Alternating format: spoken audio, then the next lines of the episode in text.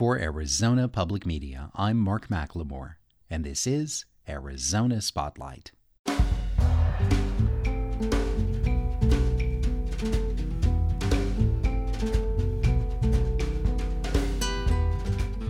Coming up, the latest on the University of Arizona's response to student protests over armed, uniformed Border Patrol agents on campus. Meet two filmmakers who are part of this year's I Dream in Widescreen Student Film Showcase. How StoryCorps' new One Small Step initiative is helping strangers to find their common ground. And some of the staff at the Mission Garden share stories about kindness in our community. Those stories are next on Arizona Spotlight.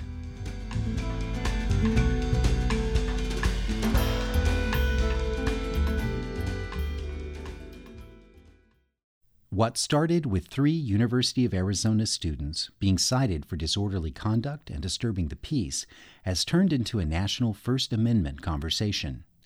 The debate is over who has the greater right to free speech the students disrupting a club meeting where Border Patrol agents were invited, or the agents who were trying to talk with the club. Nancy Montoya takes us back to the beginning of the controversy. It started on March 19th. Murders into campus where I pay to be here. One female U of A student started taking video on her cell phone of two Border Patrol agents. The agents had been invited to speak on campus to a student criminal justice club. This is supposed to be a safe space for students, but they allow an extension of the KKK into campus now, for many immigrant students, staff, and even professors, the sight of Border Patrol on campus provokes a deep, visceral reaction. And you, as a club, should be more conscious of the rest of the students on this campus. And some believe Border Patrol agents are the foot soldiers of a very broken immigration system. It's white woman calling the police. White woman calling the police. Many U of A immigrant students, even those who are in the country legally, have had parents or loved ones deported. You think the UAPD is going to make me feel safe? And some of those students are barely holding on to their DACA status. Those are individuals who were brought to the U.S. as children and are now facing the real possibility of being deported. The protesters say the stress of those fears are behind their anger. Murder Patrol! Murder Patrol! As the women got louder, the U of A police showed up and tried to get the protesting student to back down. Patrol! Murder patrol! She didn't. Instead, she was joined by two other female students, and the chiding became louder. You're not welcome here! Murder! The two Border Patrol agents decided to leave the classroom as they walked through campus and eventually to their vehicle. The women protesters trailed the agents with their taunts until the agents got in an unmarked vehicle and drove off campus. At the time, U of A police didn't even get the names of the three students. They thought the incident was over. But then the video of the incident showed up on social media.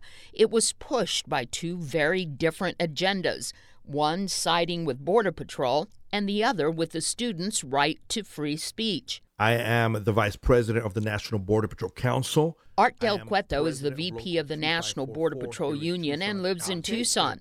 On his podcast, he said he would not have been as calm as the two agents who just walked away. Yeah. I'm telling you right now, I'm not going to stay there and let you belittle me and berate me.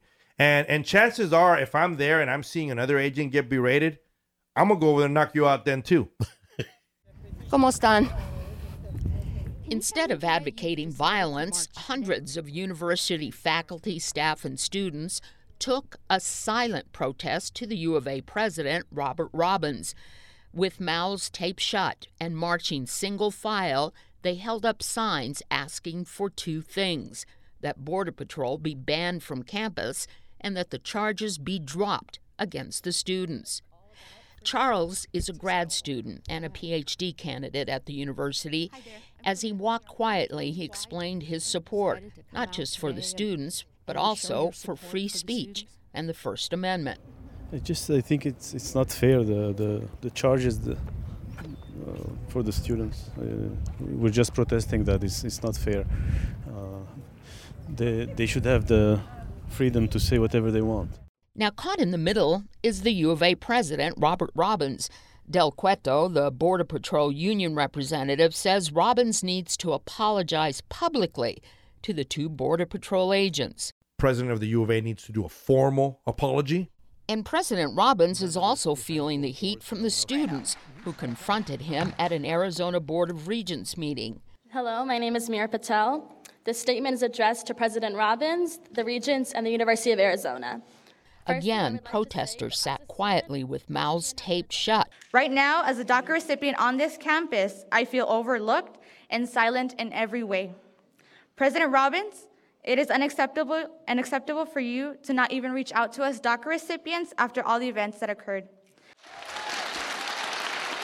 Fred DuVal is one of the regents who listened to the students.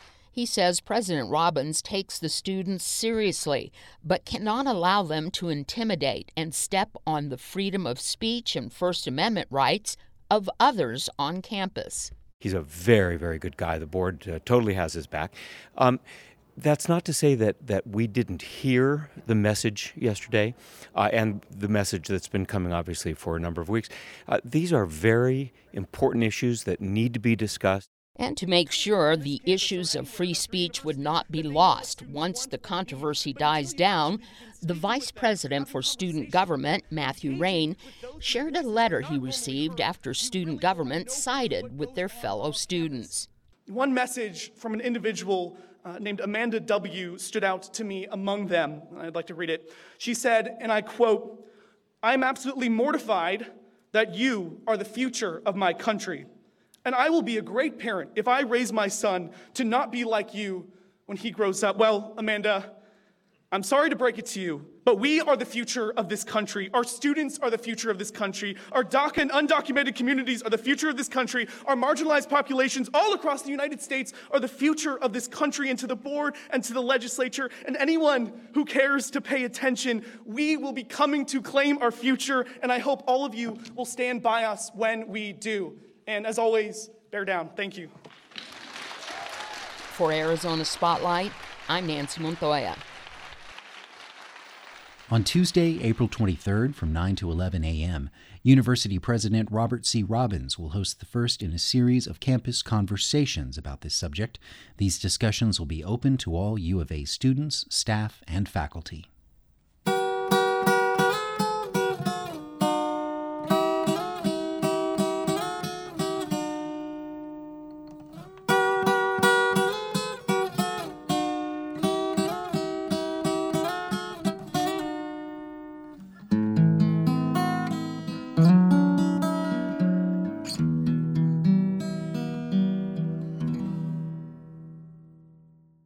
Every spring, the University of Arizona School of Theater, Film, and Television presents a short film showcase at the Fox Tucson Theater called I Dream in Widescreen.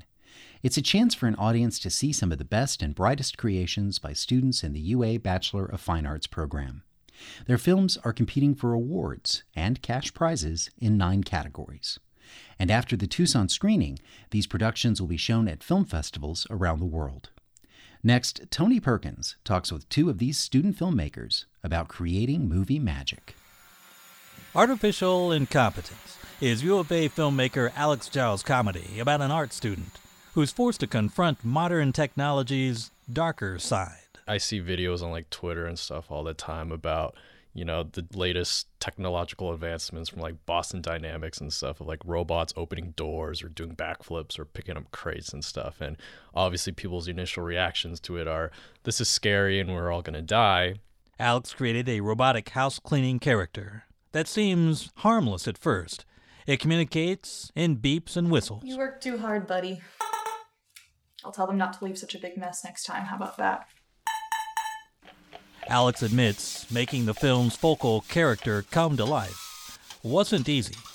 He's entirely made out of 3D printing material because obviously we would like print out his head or his chest or his leg and it would just be deformed and not turn out the way it was. So we have to like reprint it again. I think we probably went through hundreds of dollars of 3D plastic orange bit material. Alexandra Rickards wrote and directed a drama called Waiting for Vienna. It tells the story about a grieving father who reluctantly confronts a personal tragedy while going camping with a friend. The script is based on a short story that Alexandra's own father wrote. It's not a personal story to him, but it's just something that I think he had a bad dream about and wrote it down, and I really liked it, so I took it and made it my own. Alexandra staged pivotal scenes of Waiting for Vienna, outdoors, at night. Nick! I didn't even want to be here. Why are you doing this? Why are you acting like this is my fault? I wanted you to come because you have to get out of that house. Her crew shot those scenes at the top of Mount Lemmon in the snow. I don't need help. You won't even talk about it. I want to go home. The roads were thick with like probably an inch of ice. Uh, so we were forced to call it quits that day. Went back down the mountain with no footage from, you know, this whole production day. You know, we lost a whole bunch of money on it because we've rented equipment and we're paying people. Like I'm paying a few of my talent. So it's it was tough.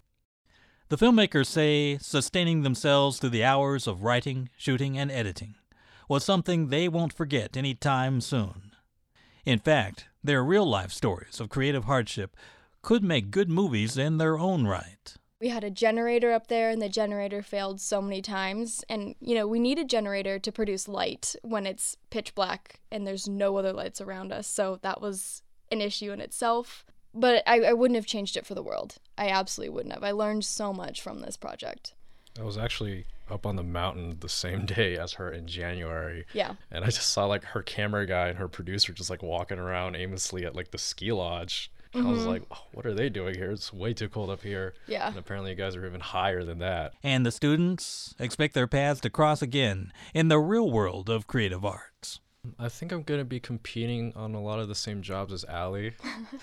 uh, I kind of remember that when we were Mhm. trying to find internships last summer, me and her were like competing for like the same exact internship. We were actually competing head to head for the same internship Yeah. last year. Yeah, I remember And that. she usually wins. No, that's that's that's not that's true. okay. Um, U of A students taking their talents from the ground up in professional filmmaking. For Arizona Spotlight, I'm Tony Perkins. The 2019 I Dream in Widescreen event will be presented at the Fox Tucson Theater on April 27th at 7 p.m.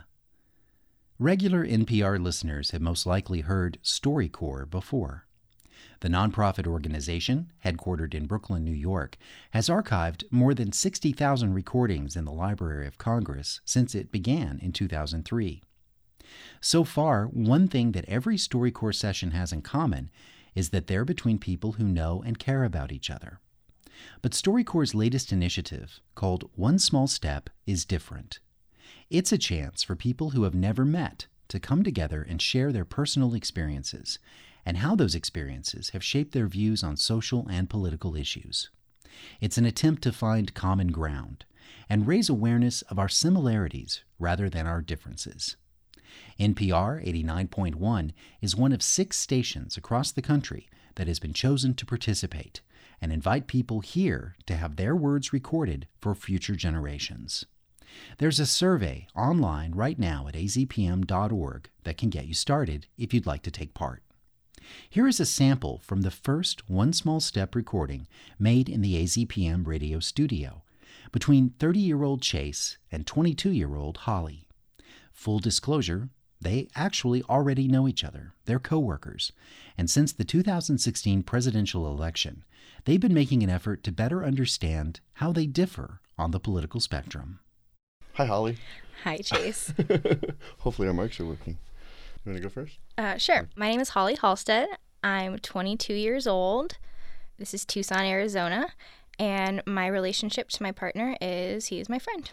I'm Chase Lang. I'm 30, and uh, Holly Halstead is my friend.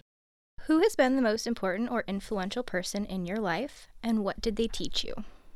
I think my mom will be mad if I don't say my mom. uh, and I think she's up there. But I was thinking about this just the other day, and I was thinking about how music has really shaped how I see the world. And it's pretty cool. um, I don't know if there's one single one, but there's a band called RX Bandits. And I, th- I think when I heard them for the first time, it was it just changed my mind. It changed the way I thought about how a lot of things um, politically, um, how war is fought, and how um, women are treated, and all of these different things that, as a 12 year old boy or so, whenever it was, like, um, I didn't really give much thought to. And I think for a long time, 15 years or something, that I've been listening to them and a bunch of other bands, I, I just think, like, wow, like those are the guys that have, and, and women that have changed my view of the world. And I'm so thankful that they existed and that they, you know, were putting out that the kind of stuff that nobody else was saying that agreed with like my philosophy. What about you? No, I agree. I think it's really hard to pick one person because there are so many people and, you know, bands or pieces of literature that influence you and shape you as a person. But if I had to pick one, I think I would pick my grandma. She took care of me while my parents worked when I was little before, you know, I went to school. Um, and she was a really tough lady. You know, she grew up really, really poor in the South. Um, and she taught me a lot about having my own opinions and standing up for myself. And she was very much a, you know, pick yourself up by your bootstraps and do what you need to do kind of person. And I think that really shaped a lot of who I am today and how I see the world. What'd she do? Can I ask? Um, she did all kinds of things, but her main source of income was she was a waitress. When she was little, she grew up like picking cotton in Arkansas, like rural Arkansas. Um, she's very, very poor. Was born in 1917. Lived a very tough life, but she never gave up and always did whatever she needed to do to get by. She had six kids, you know, was a single mom for a long time. So she taught me a lot about, you know, getting it done, standing up for herself. For me, it's like, I, I want to say, uh, of course, like my grandparents, my family are like super inspirational to me, and they formed a lot of the way that you know the way I think, and uh, you know, for me, I like I'm the liberal in this conversation. You're kind of the I won't say a label, but maybe the one that's uh, you can label me. Yeah, it's okay. yeah. Well, I'll say. Can I say you're the conservative, Yeah. right? Okay, so you know, my grandparents were like super conservative, and uh, and it's not that they didn't inspire me, but like that was them, you know, and I'm different, and so that's the way it works, and and there's nothing, there's nothing like bad with that. I, I just don't look up to him for my politics. I look up to him for like all of the great times we had and the cooking, you know. But I, you know, I'm a huge Bernie Sanders fan, and I just remember like. I remember this one time sitting at home with my grandfather, and at his house, they lived right across the street from us in Baltimore. Um, and so I was like sitting at the kitchen table, and he had this old Sony TV. It was one of the ones with the dials where it makes the clicking noise, where when you change the channel. And he was watching, I don't know, some program, and Bernie Sanders came on, and I just remember him under his breath and saying some saying some things about you know whatever socialism or something that, um, and I didn't know at the time. I was probably ten years old, but I, I definitely remember like those moments and. Uh, still love my grandfather, you know, no, no different there, but Yeah, of course. Um, but in terms of like influencing me, maybe it maybe it influenced me to think differently or something. It's really interesting how the people that surround you when you grow up or the music, how they play a role in shaping you as a person. All right, so can I read this one? Please. What's your earliest memory about politics, and can you tell a story about it? My earliest memory of politics is the 2000 election. I was really little, so I was born in 1996. So my memories of the 2000 election are pretty vague. And the grown ups in my life were kind of, you know, everybody was kind of confused and people didn't know who was going to be the next president for a while. I remember really clearly going with my parents, waiting in line with them to vote in the 2000 election. And, you know, they explained to me how important it was to exercise the right to vote and how lucky we were to live in a country where we had the privilege of voting and getting a say in who we wanted our elected officials to be. Yeah, that one was interesting. Yeah. I remember that. What about you? I, I remember being interested in politics at that time, and, and and I should say, um, you know, I grew up. My mom is an amazing individual. She raised me, and she didn't want to push anything on me, but she was like so happy when when I did the things that that she was interested in too. And um, I, I mean, I remember that election like. All right, we're just gonna wait and find out. And then when the president was finally selected by the Supreme Court, it was like everybody was unhappy in my circles. It was like, you know, it's like, I don't know if that's my earliest memory of politics. I, I, think probably like when my mom would go vote and we would stand in these lines outside of Rodgers Forge Elementary School and in Towson, Maryland, and there'd be a desk. Uh, you'd check in, and they would be very wary of me standing in the poll booth, like as I, you know, as like some five year old would have some kind of influence over, or you know, ten year old or something.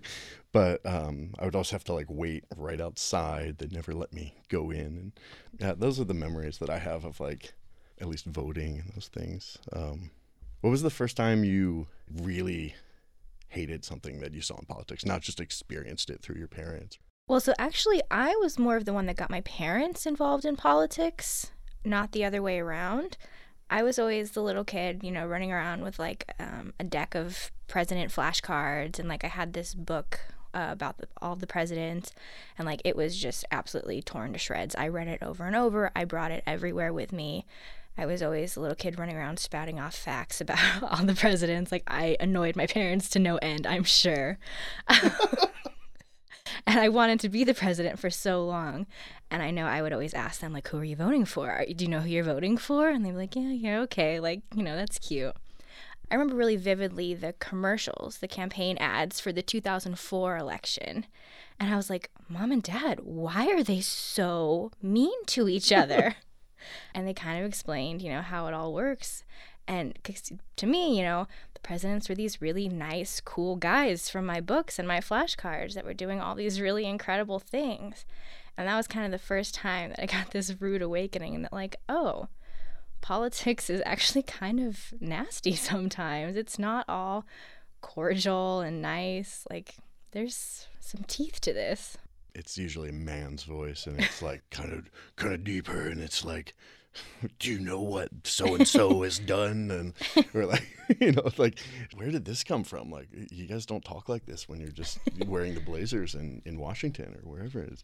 It's like this very weird thing that happens, and to like vilify each other because of our.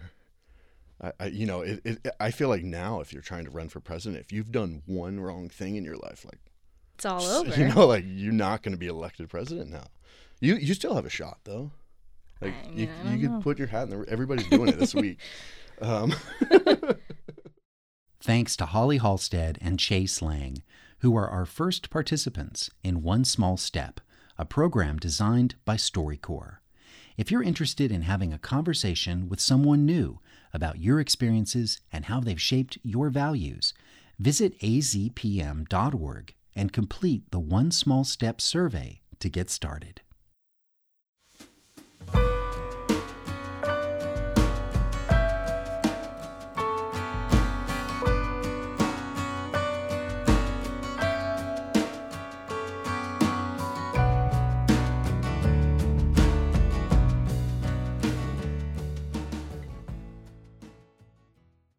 An afternoon event focused on self care and building new social connections occurred last month at the Tucson Mission Garden, sponsored by the Southern Arizona branch of the National Alliance on Mental Illness.